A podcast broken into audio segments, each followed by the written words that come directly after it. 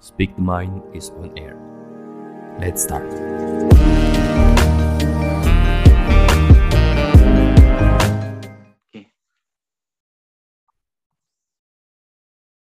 Assalamualaikum warahmatullahi wabarakatuh.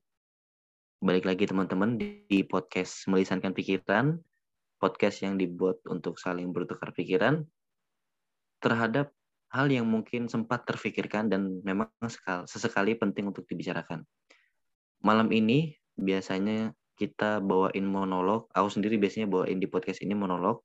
Cuman kali ini temanya asik buat diobrolin bareng jadi kebetulan ada waktu juga. Teman kita eh, Pak Gilang. Jadi saya malam ini ditemenin sama Pak Gilang. Halo Pak Gilang. Halo Van, gimana kabarnya Pak akhir-akhir ini? Gimana kabarnya? ya? Kalau nanyain kabar gitu-gitu aja sih Van. Maksudnya ya terus bikin podcast, terus bikin materi, terus mikirin kira-kira podcast kita mau dibawa ke mana gitu-gitu sih. oh iya nggak nggak nggak jauh beda kayak hari-hari sebelumnya berarti Betul. Kalau kamu gimana Van? Apakah ada Saya- perkembangan atau seperti apa? badan mengembang Badan mengembang, bener. pipi juga mengembang semuanya serba mengembang Semuanya serba mengembang ya. Yang penting apa kita terus berkembang lah ya dengan dalam artian hal yang positif. Iya benar pak benar. Pak. oh iya. Oh, Hmm. eh, di podcast akhir-akhir ini kita kan sudah masuk ke episode 23. Ya, hari Kita ke-23. dapat tema ya kita dapat tema persinggahan. Mhm. Sebenarnya kita persinggahan kita ambil apa? Ambil poinnya tuh di kayak eh, aji mumpung. Hmm. Mungkin mungkin Pak Gilang bisa jelasin sedikit kayak aji mungkin kan nggak semua orang tahu aji mumpung itu apa. Oke, Mungkin Bapak bisa jelasin sedikit. kayak gini ya. Ini saya nggak karena saya nggak mal ribet juga ngelihat Google Translate gitu atau misalnya Google Translate, em, KBBI gitu ya.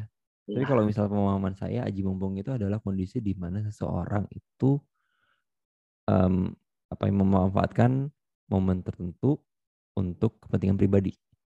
Oh iya benar.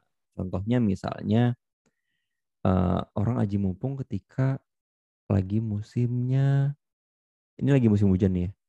Lagi Mm. musim hujan terus otomatis apa namanya? yang makanan hangat, kemudian yang pokoknya yang berbau hangat dan segala macam, minuman dan segala macam itu pasti laku keras. Gitu. Oh iya. Yang semula dulu jualannya es misalnya, sekarang jualan yang hangat-hangat. Ganti lagi. Oh iya benar. Ah, gitu-gitu tuh.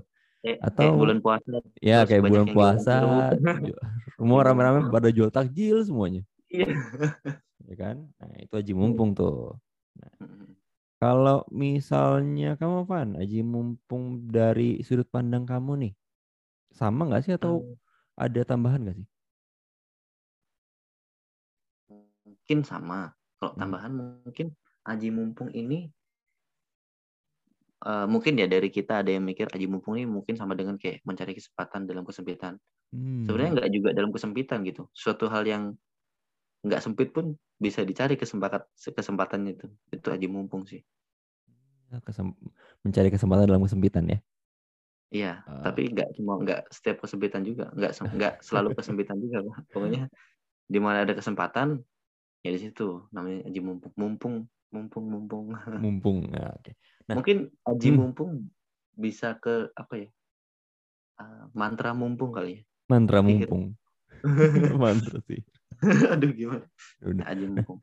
Van, em, apa ya? Kalau tadi saya kepikiran mau nanya ini sebenarnya si Aji Mumpung ini eh relate sama kondisi sekarang ya, di mana orang-orang sekarang memanfaatkan momen pandemi dengan ya banyak hal lah ya, banyak Iya. hal gitu. Termasuk salah satunya adalah menjadi rebut-rebutan atau cepat-cepatan jadi viral, jadi lebih terkenal di dunia maya. Nah, Oh, iya, mungkin. kalau menurut kamu nih, Van, aji mumpung di media sosial itu sebenarnya sah-sah aja atau sebenarnya itu wujud dari ya orang apa ya? em, ga- bukan gaptek ya, ini em, FOMO. FOMO. Oh, Nah, nah, kira-kira apa Evan? Kalau aji mumpung yang FOMO sih saya kira nggak selalu positif ya konteksnya ya. Mhm. Karena FOMO itu kan membawa kita kayak terburu-buru gitu. Iya. Iya. Eh, entah dalam konsepnya strategi bisnis atau apa pun lah. FOMO tuh kayak membawa kita ke suatu hal yang buru-buru. Eh, pengalaman juga dari keluarga saya pernah belanja di online gitu, tapi eh, sebut kita nggak tahu eh, kalau misalnya ternyata tokonya itu bisa dibilang eh, penipu kali ya karena barangnya nggak pernah sampai sampai sekarang. Dan itu dia Hmm. kayak wah dia bener-bener nerapin namanya FOMO sih ke korban-korbannya gitu. Seolah-olah kayak takut barangnya habis takut barangnya diambil orang. Padahal ya nggak makanya saya bisa bilang FOMO nggak selalu positif gitu. Ya. FOMO nggak selalu positif. Tapi kamu em, membenarkan atau misalnya meng- bukan mengesahkan ya, yang menganggap itu biasa aja atau gimana Pan? Terkait dengan Kalau- aji mumpung. oh kalau misalnya cara yang dia pakai bagus ya sah-sah aja sih Pak, boleh-boleh aja digunakannya. Karena kita eh bahkan banyak ya e-commerce di Indonesia yang juga pakai strategi FOMO gitu, flash sale misalkan. Kan? Dia jual harga murah dalam hitungan dua jam ke depan, tiga jam ke depan. Sah-sah aja sih, karena satu sisi lain itu juga membantu mungkin. Ya sah aja, asalkan konteksnya benar-benar akibat atau efek yang diberikan itu positif pak seperti itu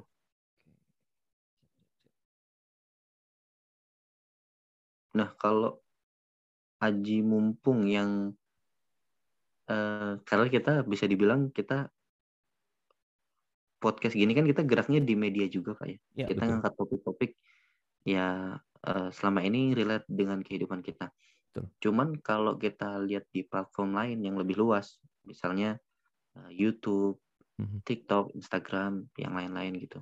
Kan banyak banget tuh aku kayak eh, beberapa akun yang manfaatin oh sekarang lagi musimnya ini nih. Manfaatin aji mumpung buat eh, apa ya? Buat keuntungan mereka pribadi gitu. Nah, itu gimana menurut Bapak ya? Oke. Kalau Evan tadi berpikir sah-sah aja gitu ya selama itu positif. Kalau saya berpikirnya sah-sah aja aji mumpung asal nggak nanggung. Hmm, asal nggak nanggung. Karena gini Van, kadang-kadang gini, kayak misalnya orang-orang tuh, eh, ya kan saya nggak, ini no, no offense buat teman-teman yang mungkin lagi mencoba peruntungan juga untuk jadi content creator. Kan Hmm. banyak ya, bukan cuma kita doang ya. Kita Iya, kan ya banyak. satu dibanding mungkin 10 juta mungkin ya. Atau Oh, kan banyak banget orang-orang di dunia bikin podcast juga di Indonesia sendiri juga jumlah orangnya kan 250 juta jiwa, kita cuman satu gitu kan di antara itu. Iya. Nah, tapi yang jadi masalah adalah ketika kita bikin konten itu tuh serba nanggung. Hmm, Gitu. Ini yang sering saya uh, lihat dan saya rasakan juga gitu. Karena beberapa waktu yang lalu ini saya belajar dari pengalaman saya itu bikin konten bikin konten tapi kemudian gagal tengah jalan atau misalnya stuck atau misalnya ya udah uh, angin-anginan. Akhirnya nggak nggak diterusin akhirnya hiatus bahkan mati suri gitu. Dan nggak tahu kapan lagi hidupnya. Hmm, ini yang jadi catatan buat kita bareng. Semoga melihatkan pikiran ini nggak jadi aji mumpung ya. Karena sekarang hmm, mustinya podcast itu bikin podcast semuanya. Nanti bikin YouTube YouTube semuanya.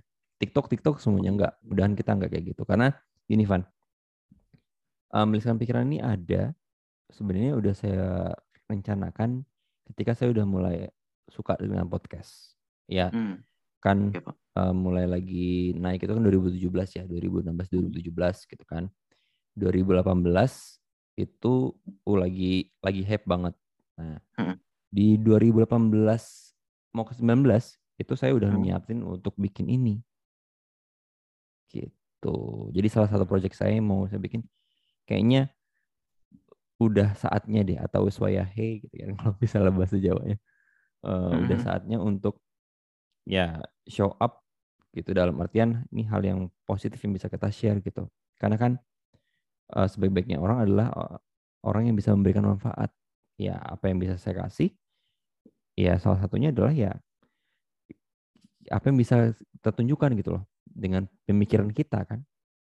Mm-mm. Kalau misalnya kita ngomongin soal eh, di media sosial di Instagram gitu, yang Mm. lebih keren daripada kita, yang lebih ganteng, yang lebih cantik banyak.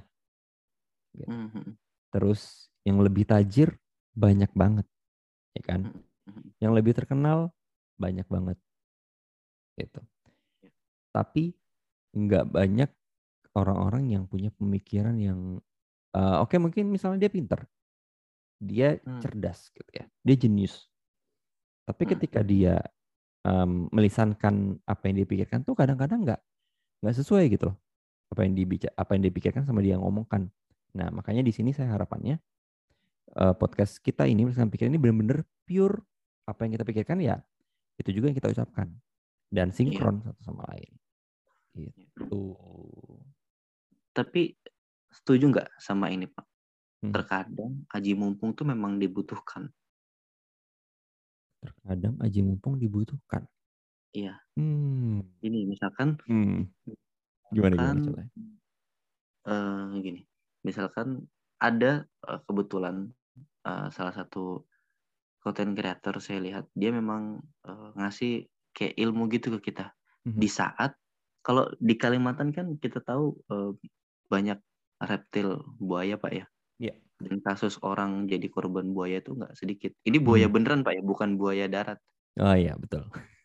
ini ini buaya beneran kan nggak sedikit nah di konten itu memang beberapa akhir ini ada kayak korban-korban gitu nah di saat yang sama pula konten creator ini muncul dia mungkin memanfaatkan eh, momen ya di saat Hmm. orang pada ramai bicara dia manfaatin momen buat ngasih edukasi oh tempat-tempat yang seperti ini jangan sampai kalian singgahi sembarangan karena bisa jadi ada uh, buayanya di dalam air yang tenang itu ada belum uh, pasti ada sesuatu yang bahayakan dalam dia dia ngambil momen itu karena Hmm. kalau kalau kalau kita pikir lagi ya orang yang bahas masalah yang bermanfaat kayak gitu di hari yang tenang-tenang aja bisa jadi malah nggak ada yang nonton sama sekali atau bisa jadi malah nggak tersampaikan gitu apa yang apa ilmu yang bermanfaat gitu. Tapi karena ada momen itu dia sampaikan orang jadi ngerti gitu pak. Dan akhirnya banyak orang juga bisa teredukasi gitu. Makanya terkadang aji mumpung eh, aji mumpung ya dirasa kadang-kadang memang butuh kita memang harus kita manfaatkan gitu. Ah, Oke, menarik menarik. Tetap. Jadi apa yang memanfaatkan kondisi, tetap memanfaatkan kondisi yang ada, tapi dengan tujuan edukasi ya, Van ya. iya dengan tujuan edukasi tujuan ya pokoknya tujuan yang baik lah Hmm. Nah, kalau Hmm. soal itu sebenarnya sah-sah aja, itu nggak jadi masalah. Selama Iya. memang gini, niatannya sih, kita nggak pernah tahu ya Hmm. niatan orang ya, Uh, Iya. kepentingannya dan segala macam kita nggak pernah paham. Cuman balik lagi, gitu.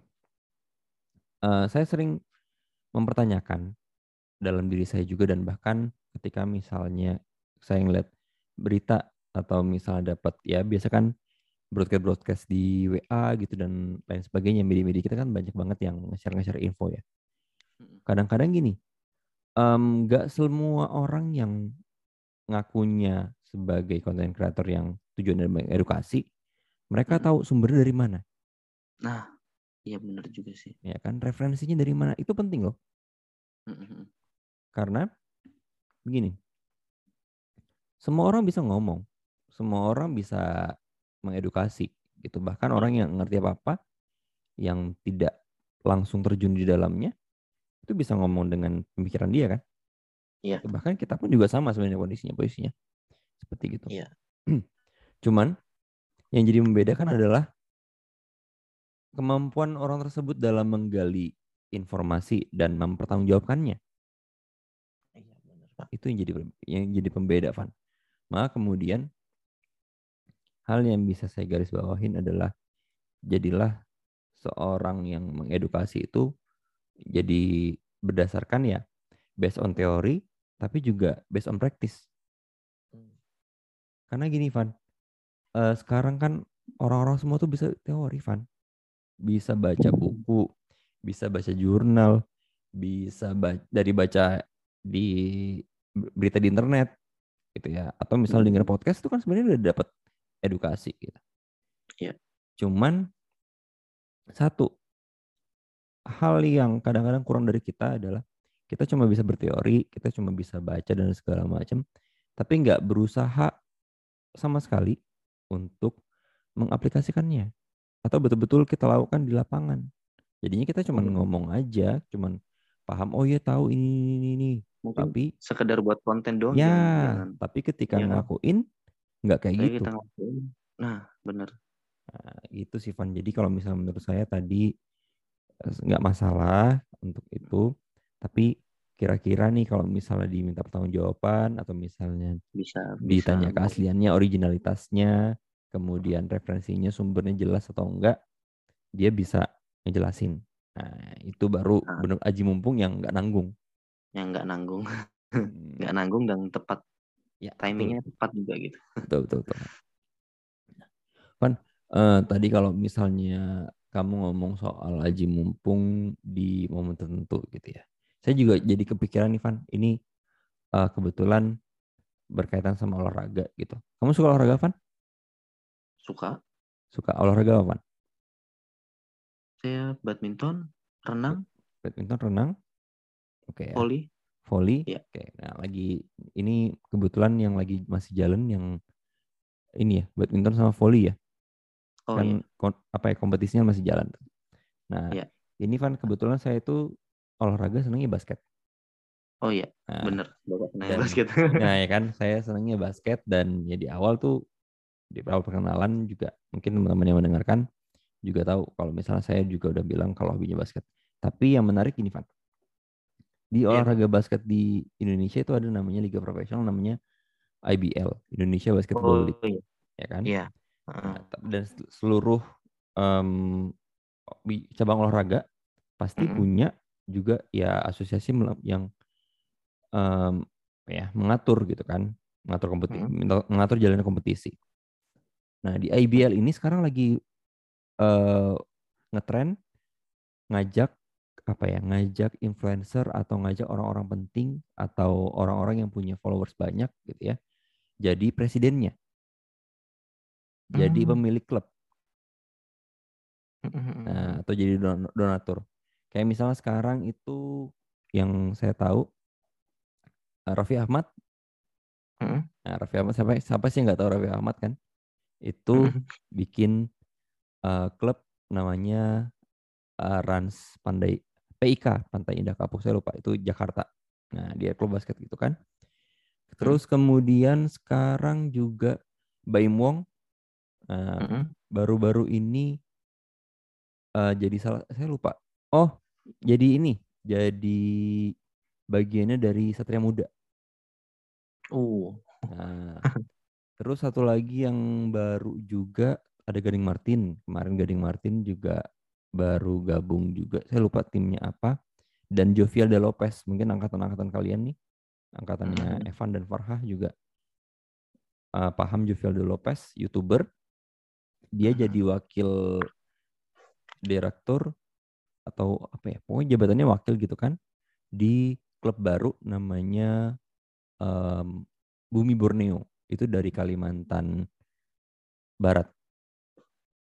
Nah itu jadi ngetren ngetrennya seperti itu Van di dunia Mm-mm. apa pun tuh pasti ada ada aja yang namanya aji mumpung gitu.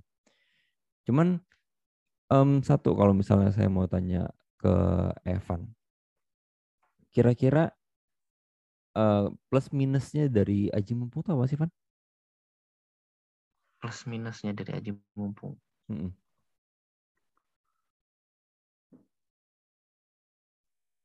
Resiko itu sih yang Bapak bilang. Resiko jadi sebuah sesuatu yang nggak totalitas. Hmm. Misalkan misalkan kita eh, lagi eh, Aji Mumpungnya eh, kayak tadi yang saya kasih tahu Pak ya. Memang benar juga sih. Misalnya lagi rame orang di- jadi korban eh, buaya gitu. Dia ngasih edukasi. Begitu orang mulai nggak membicarakan buaya lagi, membicarakan yang lain, ya walhasil mungkin edukasinya yang disampaikan belum selesai keburu momennya sudah hilang gitu. Ya. akhirnya terpaksa dia nggak lanjut lagi itu jadi sesuatu yang nanggung dan memang sering banget. Plus minusnya. Minusnya juga aji mumpung ini kalau kita pakai eh, banyak orang Indonesia yang belum sadar kalau misalnya mereka itu FOMO Ya, kayak Hmm, yang kita bahas di awal tadi Betul. banyak orang Indonesia ya teman-teman sekitar kita aja lah. Bahkan Ya. orang tua saya pun pernah kayak sering sekali kalau misalnya beli sesuatu atau ada apa pun tuh kayak FOMO gitu kayak kayak wah pengennya cepet-cepet banget. Harus detik ini juga. Kalau nggak detik ini nggak ada lagi barangnya gitu. Atau nggak ada lagi yang sama kayak gitu gitu Ya. nah minusnya itu itu tadi. Hal-hal yang kayak gitu kan sebenarnya nggak juga nggak juga kita kalau nggak beli di detik itu barangnya habis atau hilang atau gimana gitu. Itu akhirnya menstigma dan akhirnya menstigma orang-orang eh, Indonesia kebanyakan orang-orang di Indonesia yang pada akhirnya ini jadi jujur ya Pak. Hmm. Eh, saya juga udah pernah ngalamin soalnya ini dijadikan beberapa ladang orang-orang yang mengambil uang dengan cara kurang halal Hmm, bisa Hmm, dibilang banyak banget kasus penipuan yang memanfaatkan FOMO kan. Mhm. Jadi ya itulah minusnya Pak. Plusnya eh, positifnya yang yang kayak kita bicarakan tadi eh, banyak sekali juga mi- eh, hal yang kita bisa sampaikan dengan tujuan mengedukasi ataupun hal baik lainnya dengan memanfaatkan dengan memanfaatkan aji mumpung. Kalau Hmm. kalau Bapak sendiri melihat ini dari kacamata Bapaknya, Hmm. melihat aji mumpung itu plus minusnya gimana? Oke, kalau dari saya ya, minusnya tadi udah disampaikan sama Evan sebenarnya. Beberapa hal saya sepakat gitu kan. Tapi lagi-lagi aji mumpung ini ibarat lainnya adalah kita kayak tadi FOMO tadi itu sebenarnya aji mumpung juga. Mm-mm. Gitu. Ya kita orang beli ini kita ikut juga beli gitu kan. Padahal Mm. kita nggak butuh-butuh banget gitu kan. Ya akhirnya jadinya impu- impulsif buying. Kita beli hal-hal yang nggak perlu kan. Mm-mm. Nah, itu sebenarnya kalau misalnya kita pikir itu aji mumpung juga loh, mumpung diskon nih, mumpung Hmm, iya. tanggal cantik, ya gitu-gitu deh, Nah, kan. Tapi Van, eh, istilah lain mungkin saya melihatnya ini fenomena sebagai latah berjamaah ya, latah Gimana digital lebih tepatnya, Latah digital. Latah digital. Kenapa? Karena gini deh, eh, sekarang kan dengan gampangnya orang-orang bikin konten, dengan orang-orang gampangnya bikin kayak apa poster, eh, flyer dan lain sebagainya, ya apa ya makin banyak tuh eh, ide-ide konten yang ada yang mungkin cocok, ada yang mungkin kok kayaknya kurang ya gitu ya. Itu itu selera ya. Cuman Pak. balik lagi nih, em, ini juga buat tamparan buat kita sih, gitu. Ketika kita mau bikin sesuatu, gitu, itu value-nya value-nya apa sih? Nilainya apa sih? Apakah cuma sebatas ikut-ikutan, atau kita mau berekspresi, atau cuman biar terlihat kita peduli? Hmm. Karena kebanyakan gini deh, misalnya gini, kayak em, tanggal 23 23 ini kalau nggak salah hari ibu ya, ya Van ya? Tanggal 22, Pak ya? Oh, 22 kemarin ya. Iya, tanggal Ibu. 22. Nah, 22 kemarin tuh hari ibu. Dan em, pada banyak tuh yang ngomongin soal ya ngucapin selamat hari ibu dan lain sebagainya. Iya. Tapi di faktanya gitu, banyak Hmm. yang kemudian sebenarnya nggak akrab-akrab banget sama ibunya atau bahkan tuh ya ala kadarnya Mm. dan mereka bikin postingan seolah mereka dekat. Oh, Kan banyak Iya. tuh. Ini bukan nyai- nyinyir atau misalnya offense ya, bukan. Tapi eh, kadangkala kita ketika kita bersifat aji mumpung, dipikir lagi gitu. Ada nggak nggak setiap hal yang sifatnya mumpung itu tuh positif gitu.